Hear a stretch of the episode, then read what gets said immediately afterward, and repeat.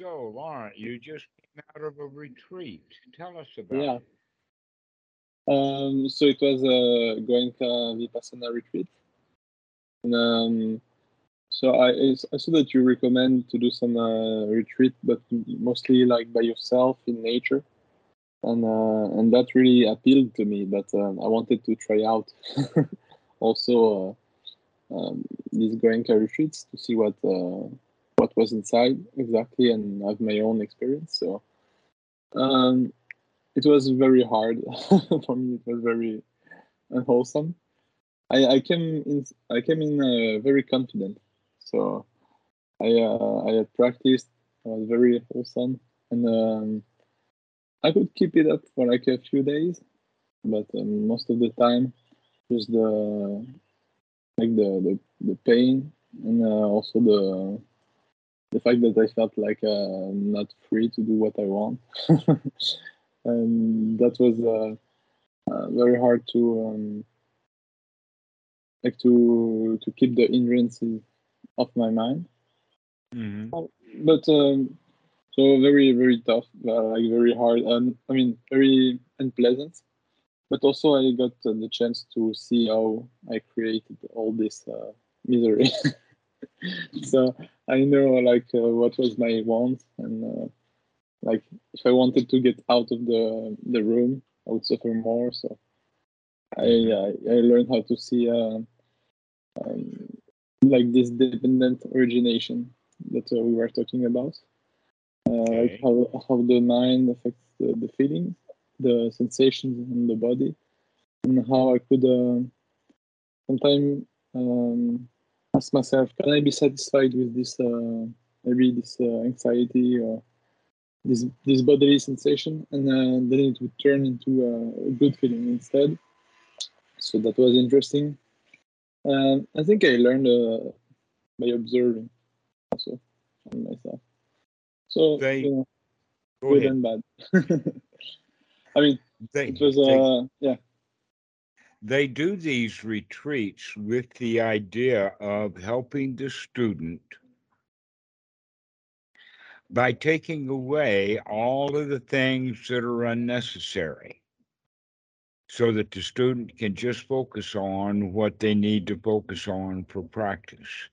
Unfortunately, that doesn't seem to work uh, because the students are already dependent upon all of the things that they would normally bring to a retreat with them. Uh, and so having those things removed so that there's really nothing to do and no place to go. And the Mhm. students are generally not ready to handle that yet. Yeah. Yeah. uh, and so the idea then, if you go off on a private retreat, then you can, uh, let us say, uh, mollify the disasters because of the kind of things that you do bring to it. For instance, if you go on a 10 day camping trip, you're going to bring all kinds of camping equipment that you can play with that you're not going to get to play with if you do a retreat. Yeah, and you can go on walks and watch nature. And uh, hmm I remember And- the best time was when I would uh, get out of the hole and just uh, watch some insects. Mhm. Uh, yeah. So, and so a, a good retreat would be a balance. Whatever the student is ready for, that we can balance the uh, the getting away from it all and dragging a little of it all with us Mhm. So that we can uh, find a middle path. Uh, that the retreats are set up in that way for the very, very best of the students, ones who have done many retreats before. But in a, in a lot of other cases, the, the retreats are for the beginners.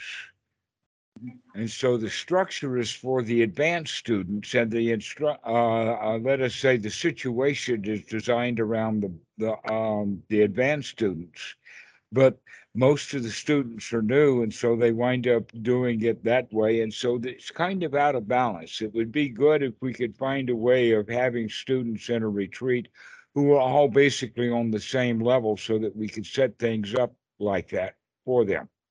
But that's never the case.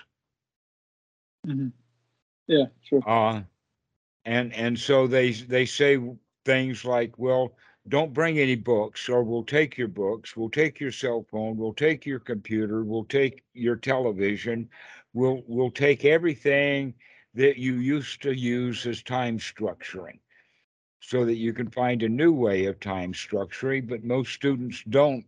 They go into misery because they don't know how to structure their time Yeah. one moment at a time and so i thought that i would mention that uh, as part of the problem with the retreats is is that uh, it's impossible to get one retreat uh, size that fits all it's not very easy to do Yeah, I mean, it's just like uh, any teaching. You have to to make it uh, individual for the Mhm. student. And also, uh, because you had gotten a lot of instructions on how to practice correctly before you went to the retreat, you had that to fall back on to where many of the students didn't. Mhm. Many students will go into retreat right, not really understanding what's going on, and they're kind of lost right from the very beginning.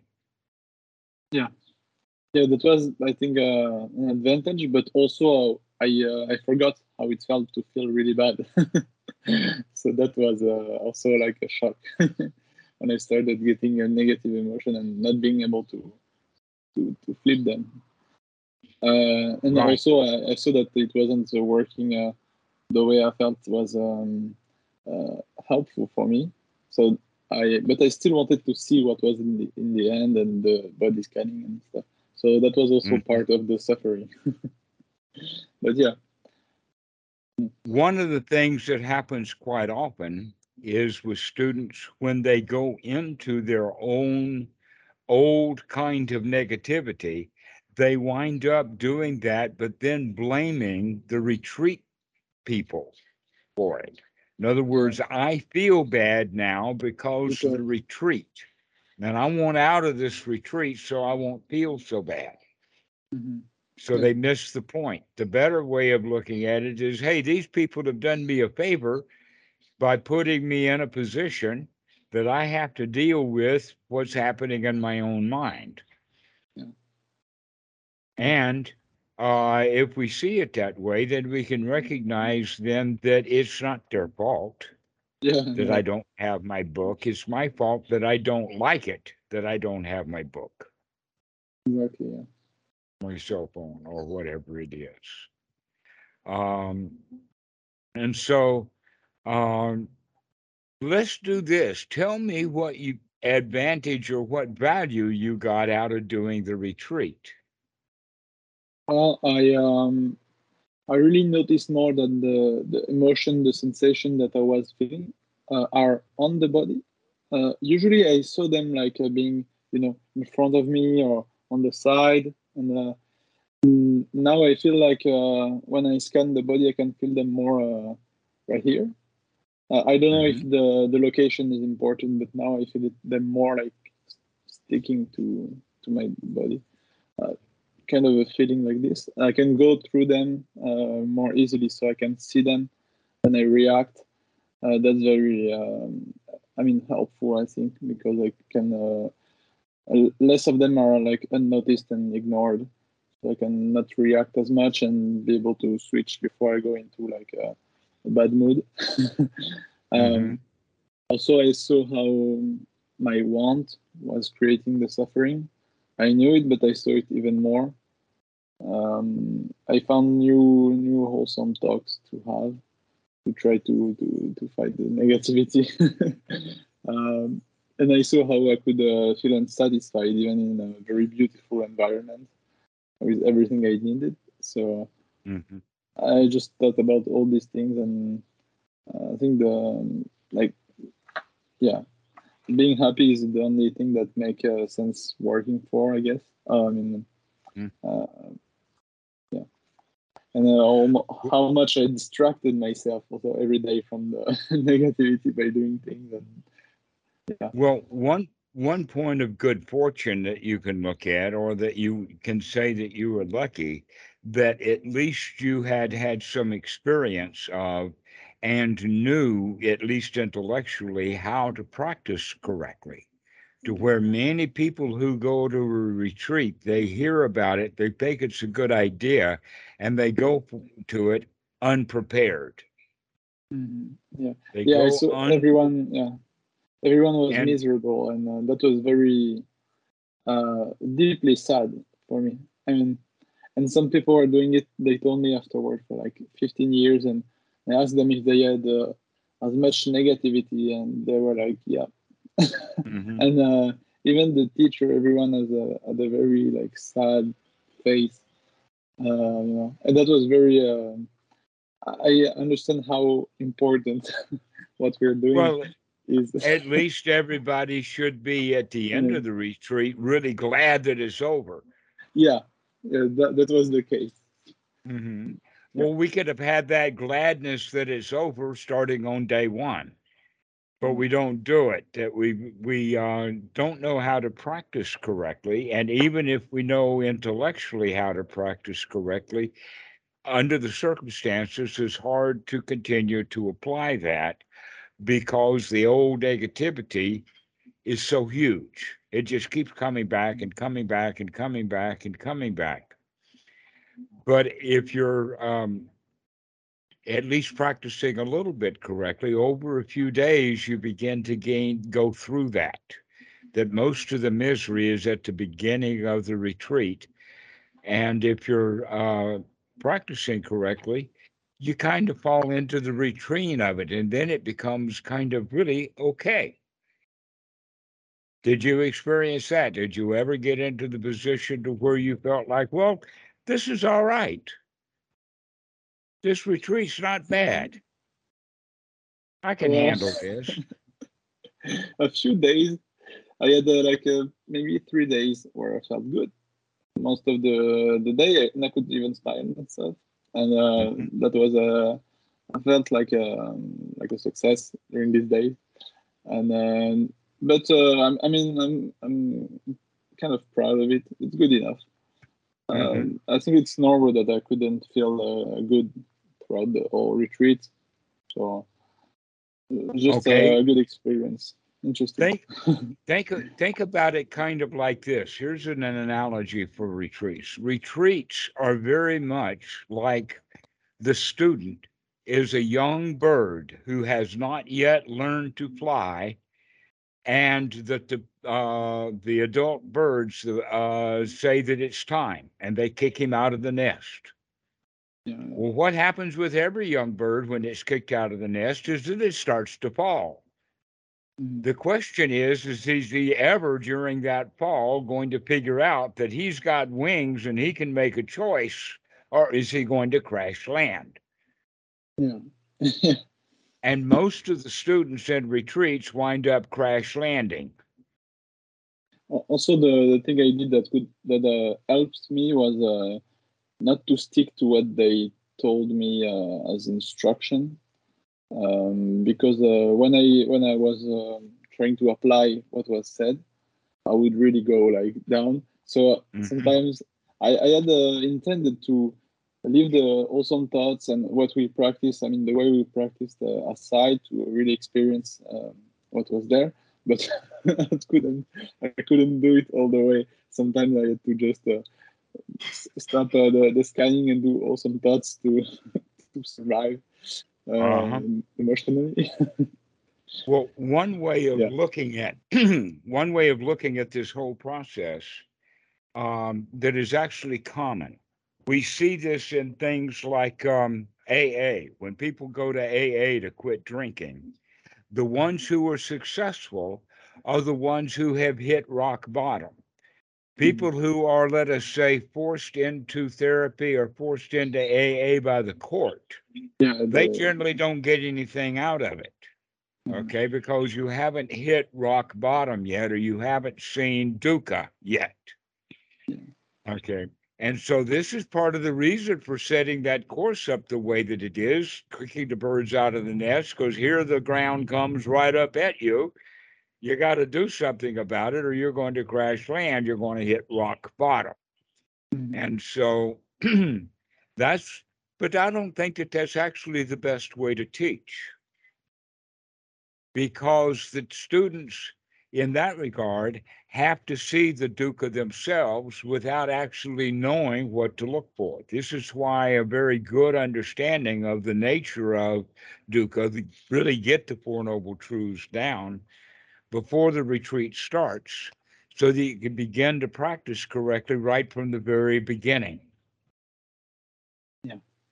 And uh, you can see that in in some ways you were doing that a little bit, but not completely. Mhm.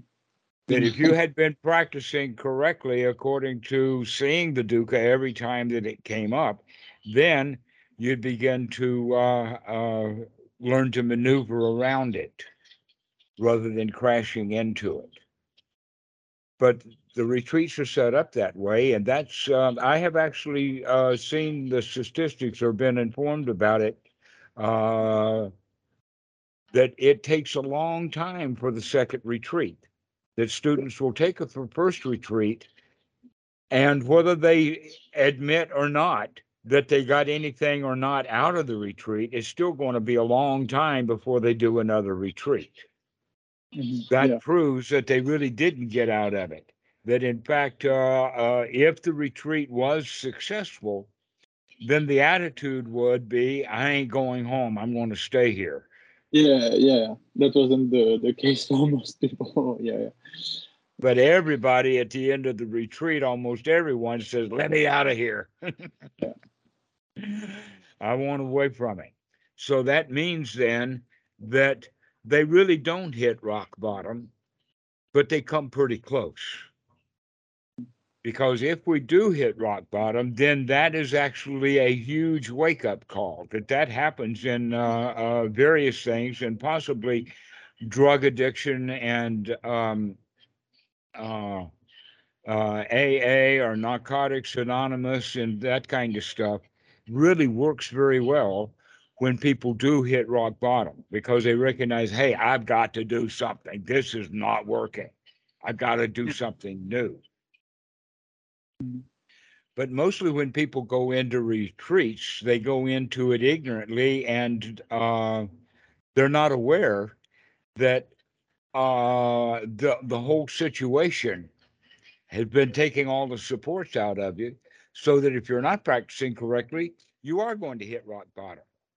Mhm. No cell phones, no communications, no writing utensils, no entertainment, nothing except deal with your own mind.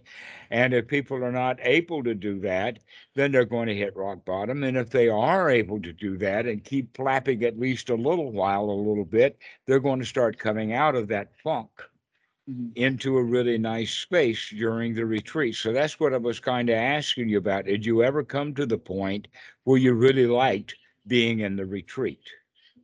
Um, I uh, at some point I did, and I also felt like I did hit uh, rock bottom. I, I felt one day I was just uh, you know at the end, like I, th- I thought I was going to to go crazy or something, and I was thinking about all kind of like dark stuff, and I even thought about uh, you know death, and like uh, I re- realized like everyone uh, like myself and everyone I know is for sure going to die, and I just realized it, uh, you know, deeply. and this, and then I thought about it for the whole day. I couldn't keep it out, and Mhm. um, and I didn't want to keep it out because I knew it was true. So I, uh, I tried to, you know, see it and work with the emotions around it. And uh, after this day, I was like just exhausted. but it was on the ninth day, so the tenth day we just talked and and yeah, at some point it was it felt good, but um, maybe I didn't uh, hit rock bottom hard enough. I don't know. Mhm.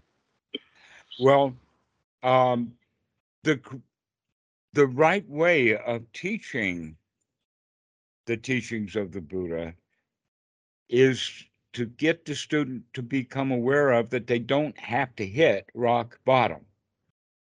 That you can see that you're falling through the air. It's time to start flapping.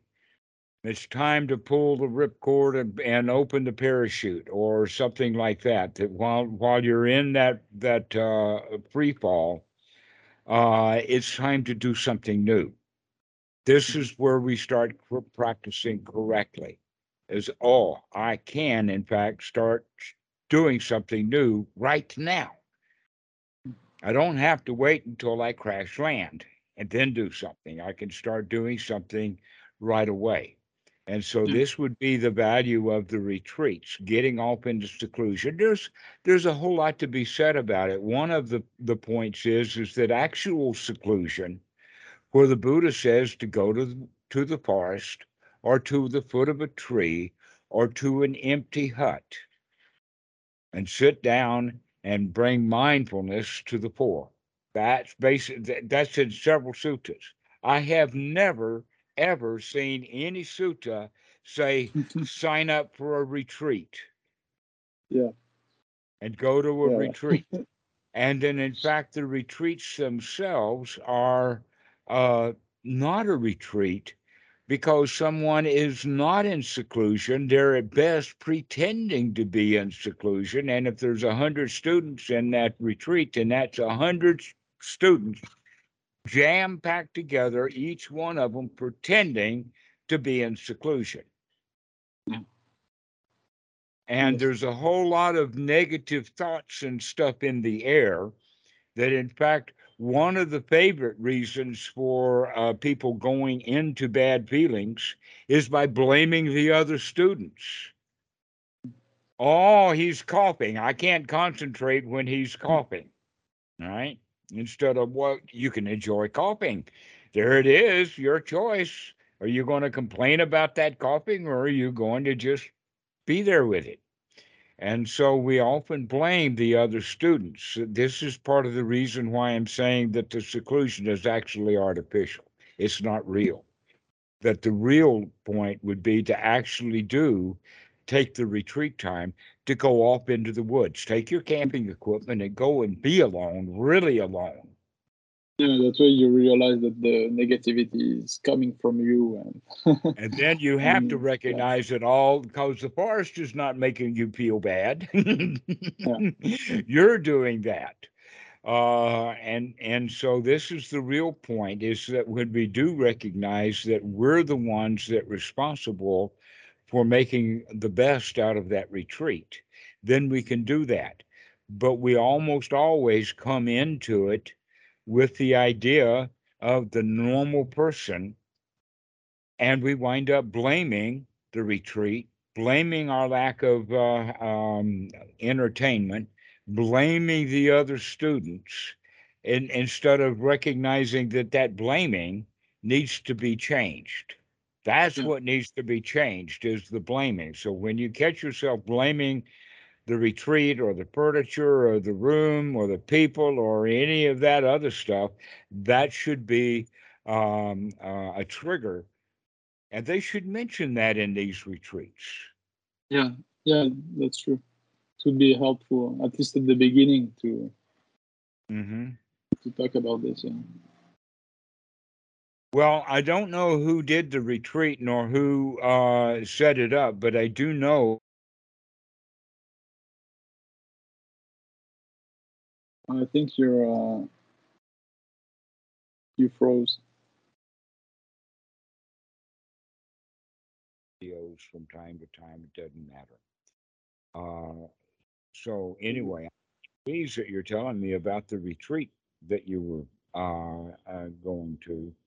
What I had started to talk about was, um, and I saw it really strongly in uh, the Goenka, that the students who run the Goenka retreats are so in a box that none of them will actually learn how to manage and run retreats because they keep using old videos, old CDs and DVDs from Goenka. And the mm-hmm. then the new teachers don't get trained. And the worst part of it is, is that any of the things that could be made different don't get made better because they're too busy trying to keep it exactly the way that it was in 1980. in India in 1980. Yeah, it's And I- different context. And I also see that a bit in the Mahasi method, that they try to do it the way that it used to be done instead of doing it according to what the students in this class need today. Mhm. And so that's another problem with the retreats is, is that uh, even though students will have a new issue that the teacher didn't talk about 40 years ago, but we know they're having that trouble. We don't talk about it today, even though we know it's a problem because it wasn't talked about uh, 40 years ago in the retreats that, that happened back then, back in 1980. Let's see, 80, yeah, it has been about 40 years. Hmm. So, uh, if we were going to do retreats with good teachers who know what the t- students are going through, we could set the retreats up better for that. And this is actually part of the reason that I had stopped doing the retreats. The last retreat that I ran was about 2005, and I haven't run any retreats since then. So it's been more than 15, 17 years since I've since I've led them.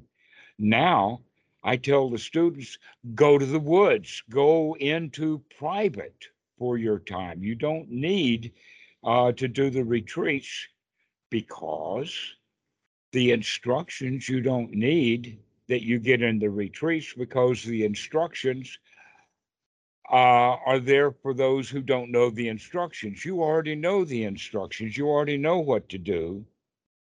Yeah, yeah, yeah. And the yeah, the woods sounds a lot more uh, interesting. Like and uh, then you can deal with the real things okay uh, an example of that would be that in the um,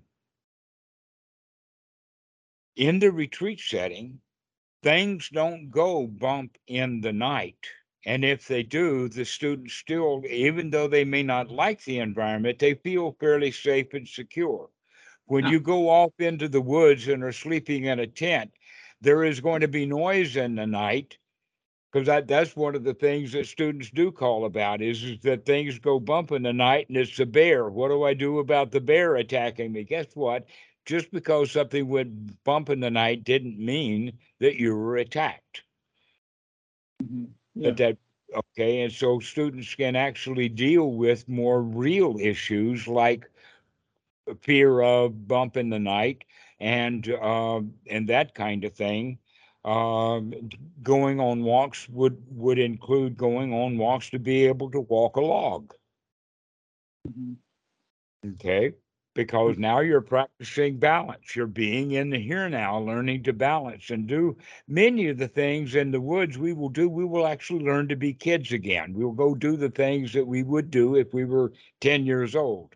Here we are, 35, but we're going to go out in the woods and spend a week in the woods all alone. What do we do? We do the things we would do when we were 10. And we can learn to enjoy it. But Yeah. when we get into those heavy duty retreat settings that have a very, very heavy schedule, you got to Mm. be there. You got to sit. You got to do what you're told to do over and over again. And that's actually going to build resentments, just like it Yeah. would in a 10 year old kid. The 10 year old kid is out there in the woods having fun, doing what he wants to do. You put a 10 year old kid in a retreat, he's going to be miserable. Yeah, that was that was me. like the the feeling of uh, having having to do stuff. So I would repeat to myself, I chose. I, I can. I, I'm free. I can go uh, whenever I want. Uh, I don't have to even go to the meditation hall right now. Mhm. But um, I would impose myself to, to do it. And uh, this rule, uh, I think I probably have some trouble with uh, rules and authority. Mhm. And I also wanted to to ask you about this. Um, how could I um, maybe not uh, be uh, disturbed by uh, by the rules? Because um, I mean, for now it served me because I you know I, I started working for myself and uh, because I couldn't handle uh, being uh, not being my my own boss or having people telling me what I should do and stuff. But sometimes it's uh, it's it's hard because I want to set rules or like follow some rules and uh, and uh, the feeling of uh, not having freedom and that's that's Mhm. that's Well, tough. One of the things that I would do or that I do when the student comes to tell me, oh, they're going to do a retreat, I very rarely talk them out of it directly because there is value in doing those retreats, even if the value that we get out of it is, well, I'm not ever going to do that again, because now we know. if we had never done a retreat, then the answer would be, well, gosh, I maybe stop playing in the woods and go do a real retreat. and Yeah. so if the students want to do a retreat, I'll say, sure, go ahead and we'll talk about it afterwards. But you do realize that um, never mind the settings and all the rules and all the procedures and everything that we've already talked about from it, it does give you a complete opportunity to sit there with nothing to do and no place to go and enjoy the heck out of the retreat. And nobody does that. Nobody does that Yeah. when in fact many of them will go to the retreat with that idea in mind oh yeah i can just sit here and do Mhm. nothing and just enjoy myself for the next 10 days and Yeah. nobody does that. They don't do it. Oh, why? Because all the old hindrances of the mind come right back up and we have to learn to deal with those things. And so you could say that the first retreat that someone does it really is all about hindrances that we can't do anything when the hindrances are there. And the whole first retreat should be seeing those hindrances, removing it, see them come back, removing them, see them come back again, throw them back out. Over and over and over and over again. And after four or five days of that, we can come into a really nice state. Even if we haven't been practicing much of throwing hindrances out, if we recognize that's the only real job to be done, and with all of the instructions and whatnot that the students get, rarely do they get this point about the hindrances have to be removed. This is your first job is to come out of the hindrances so that you can actually now begin to get some real value out of the retreat. But so long as you're in a state of not liking the retreat, not liking the settings, not liking the rules, not liking doing without all the stuff that you used to play with, and all of that, then we get stuck into that not liking, and that becomes our retreat for us Mhm. of not liking. And so I'm glad to hear you tell me that you finally stopped doing that after a while and started actually practicing correctly. Yeah. Yeah. Good for you. Choice to like, yeah. yeah. Mhm. and and and so now you can make better choices about how you're going to deal with retreats whether you're going to go do yet another retreat or whether you're going to actually go off and do it the way that the buddha said and just get yourself away from it all just get yourself into seclusion and start having happy marvelous wonderful thoughts over and over and over again because there's nobody there to push your buttons hmm. but in a retreat, you've got hundreds of people pushing hundreds of buttons for hundreds of people. and yet at the same time, they're presenting to be in seclusion. Hmm. Well, real seclusion doesn't have any rules. Real seclusion doesn't have a bell. Real seclusion doesn't even have uh, uh, the meditation hall. And so Yeah. all of these formalities that are trying to give people the the feeling of seclusion doesn't really cut it because it's not real. It's artificial. That's the problem with retreats that they're artificial. And that uh, in a way, they're not only artificial, but many of the retreats in the West, not like in Asia. In Asia, the retreats are there's a piece of floor over there. That's where you can sleep at night. But in uh, the West, they wind up being a fancy hotel suite with a nice bed and all that kind of stuff. I don't know where what kind of retreat that, that you had, but at Wat Suan Mokkh, all the students get is a slab of concrete to sleep on. Yeah, that, that's tough. no, we had, we had beds. Not, not crazy good, but uh, you know, regular like mattress. Okay. But Well- the environment was beautiful. The food was good. I mean, everything was nice. Like when you look at it, and uh, Mm. that I really, I really realized that it was uh, myself that was uh, not enjoying this this paradise. You know. Right. So they so the retreat centers try to make it as as best that they can and as much like Western the world as they can while they're adding the retreat to it. Uh, which actually that makes it expensive. What makes these retreats in the West expensive is the accommodations that we don't need. Yeah. But but many of the students they don't know how to sleep on the floor. They don't know that they could bring their own bedding and make a pallet or uh, several blankets, and they don't know how to sleep on their sides and all kinds of other stuff to get ready for doing one of those really wil- wilderness retreats. Is really what would be much better rather than these organized um, um, hotel rooms uh, having the meditation hall uh, converted out of a, a hotel ballroom. That seems to be the way that many of the retreats are set up, trying to make it as easy on the students as possible uh, because of giving them good accommodations. But then, why do they make them sit, sit on the floor? Yeah. yeah. Well, that's because they do the sitting on the floor in Asia. Well, in Asia, they sleep on the floor too. Why do we have to have beds on one hand and no furniture on the other? So that's kind of weird. But if you do a retreat in Asia, you don't get any furniture, you don't get any bed, you don't get nothing. but they but they often give people more freedom, the freedom to go on walks in nature and whatnot like that. Um, and so uh, the the important thing that I have seen is is that many of the students when they go to a retreat, they don't get proper preparation. They're not ready for the retreat. During the retreat, there's so many students and so few teachers that they don't get really good guidance personally, but they get uh, uh, Dhamma talks, one, two, or three a day. Mhm. And then at the end of the retreat, the retreat's over. And everybody's got to go home. And normally they pay for the retreat. And then when the retreat, it's like a business deal. You pay for the retreat, you do the retreat, you don't get ready for the retreat, and there's no after uh, uh, follow up after the retreat is over. To where if you have a relationship like we have, you after your retreat, you can come back and we can rehash this stuff and figure out what what worked and what didn't and all of that kind of stuff. And most people who do a retreat, they don't have that. Yeah. The retreat's over when it's over. You go home now.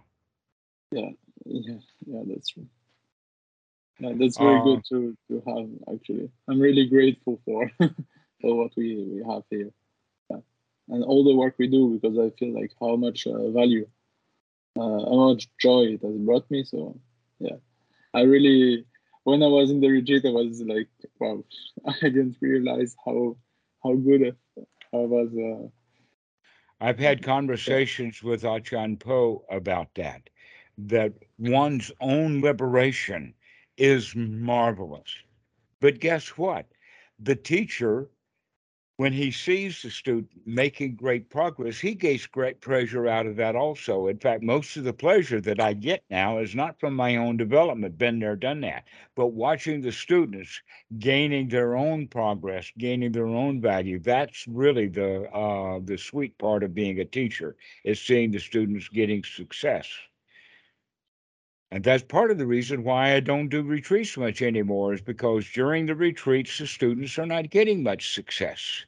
They're too busy following the rules Mhm. and uh, trying to put up with the new environment and all of that kind of stuff. And nothing is really okay in a retreat. But it, that's why it would be much better for each student to get good instructions and then go off and do the retreat on their own, knowing that if they need the teacher and and to fill in some gaps, they can call him on the cell phone. You can take a cell phone into the woods, but you can't take a cell phone into the retreat. They won't let you. They'll take your cell phones away from you, so I've heard. I've even seen it done. Yeah, yeah, yeah, they do. Yeah. And in Mm. and in some places they'll even take passports. yeah, that's uh, another kind of retreat. Mhm. Yeah. Um And uh, how And- would you but- recommend to like if I go off in the woods? Maybe uh, I wouldn't do it for like ten days, but maybe start with four uh, in the mountain. a weekend. The wood. A A weekend. weekend. I mean, yeah. I can four days would, would be good because I can I can I work only like like two three days a week now because I'm getting lazier and lazier, and then, and so then I have a lot of time that I want to put to good use, and this sounds very like a good use, and also something I would like to do even if it wasn't for a retreat. So, Mhm.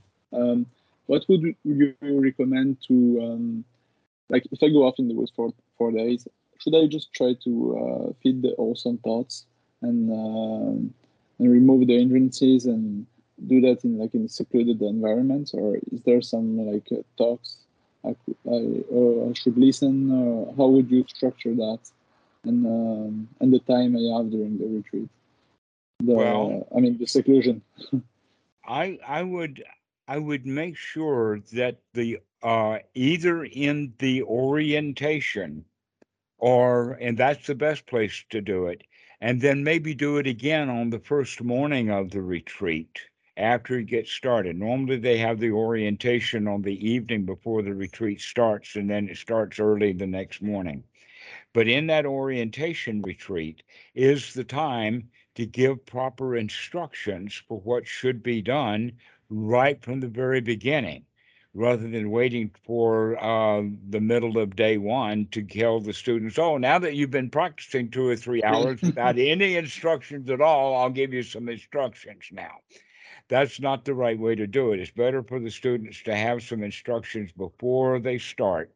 And then those same instructions are repeated over and over and over again for the first several days to make sure that the students know that the best thing to do is to remove those unwholesome thoughts. If you think that this retreat center is bad, that you make it bad. You make your environment destructive because of the destructive thoughts that you have. And so we have to come out of those and come back to the point of, well, really, there's no place to go and nothing to do. I can just sit here and I don't even have to wait for the bell to ring because I don't even care. Okay. But a lot of students are sitting there waiting for the bell to ring, waiting for the bell Yeah. to ring, waiting for, I, oh, I don't, you know. Uh, and that possibly is because in these retreats, they set too long. Mhm, Yeah. That it, uh, that that's one of the things that we did change at Wat Suan Mokkh, so that the sitting time now is not an hour or 45 minutes, it's down to thir- 30 minutes or even 20 minutes to have the students sh- sit for a shorter period of time because that second half, that second half of the hour is when real misery sets in. Exactly. We can yeah, handle I it for a few minutes or maybe 10 or 15 or 20 minutes, but when 30 minutes cuts sets in and 40 minutes, it work. Yeah.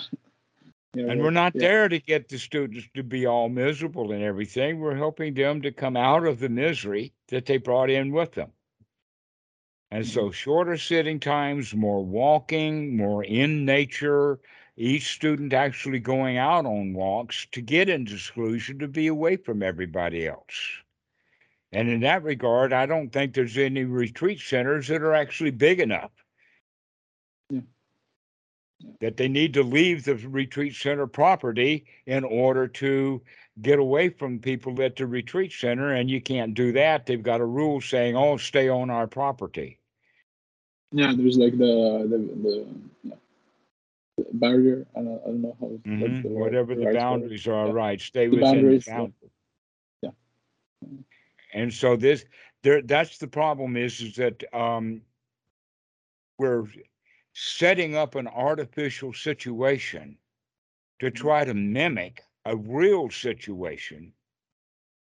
And it, it's got lack, lack of benefits that see when you're off on the woods together, or by, excuse me, alone in seclusion, then the, the bells don't mean anything. The hourly bells don't mean anything to you. You don't have to follow those kind of conventions and rules or whatnot, because when the bell rings, then what are you going to do?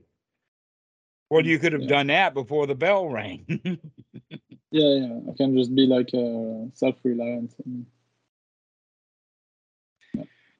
So, um, if the students are going to practice correctly in there, then they need to be given the instructions correctly. We need to have shorter periods of time uh, for the sitting and to not do such uh, formalities, especially in, in uh, a lot of the retreats have a lot of Asian formality to them that seems strange to the students that are not really all that necessary.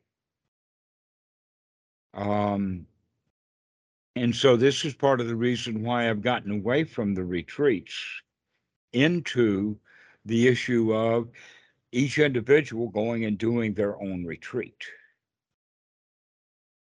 And doing it wisely, doing it with being well prepared before you go. And doing it correctly, and then uh, getting the great benefit out of it including dealing with things that go bump in the night and recognize that, okay, bears don't make noise at night. Yeah. So if you hear something go bump in the night, you can say, wow, I'm glad it's not a bear. Because bears don't make a bunch of noise unless they're tearing into something. But when they're out on the prowl, they don't make a bunch of noise that it could be a tree that falls or all kinds of stuff that could happen.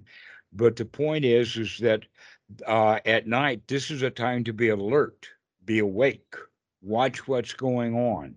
If there is a noise, check it out. But if there's a noise and there's fear, then check out the fear and then check out the noise.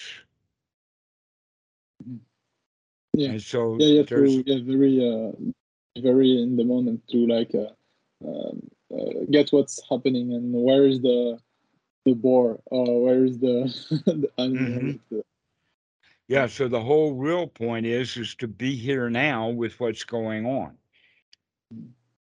And to recognize that yes, so I felt afraid because I heard something make a noise. That doesn't mean anything.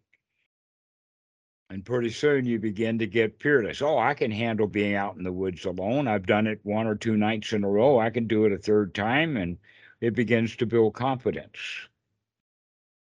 And so these are the things that I would say if the retreats are building the things that are talked about and mentioned in the sutras, especially the Four Noble Truths and the Eightfold Noble Path, then that retreat is good. But if the retreat winds up making problems for the students rather than solving the problems that they came in here with, then that retreat is not of the best value that it could be. And as far as I know, that's how all the retreats are run. They're run according to a tradition, the way that they used to run them. They're running them with a little comfort. And it's also the more people in that retreat, the better, because they can make more money with more people in the retreat. To where the right kind of retreat is when there's only one student. seclusion. And so then that student can actually be in seclusion. See. Yeah. hmm So anyway, Laurent, I'm really glad that you called me to tell me uh, that you actually did make some progress finally in the retreat. You finally came out of the hindrances and started enjoying the fact that there's no place to go and nothing to do. Yeah, it was a good experience. I wanted to, to share it also with you, and maybe that could be helpful for uh, some people that uh, want to go into a retreat. prepared. some some people just stay miserable in those retreats for the whole time, and then they feel like a failure. Mm. Yeah. But you don't look like you feel like being a failure. You look like you got something valuable out of that retreat. That you're actually able to get over the hurdle that they created for you. Yeah, yeah. Even if it's unpleasant, it's always interesting. So it's always, um. Doesn't mean because I felt bad that uh, it's it was bad. I mean, just uh, yeah, yeah. All right. Thank you for uh, for the talk. Yeah. So we can call this a bit of debriefing and you can get back into your practice and give me a call and we'll talk about more of correct practice. But I would like to finish this with congratulating you. You survived. I did. You didn't come back and start grumbling and to me about how bad the retreat was. Mhm. Because it wasn't Yeah. the retreat that was bad, it's the mental attitude about the retreat is bad, and you were able to overcome that. So congratulations. thank you, thank you, thank you. Okay, well, we'll see you later. Good to see you. Have a good moment. Bye bye. Okay, bye-bye.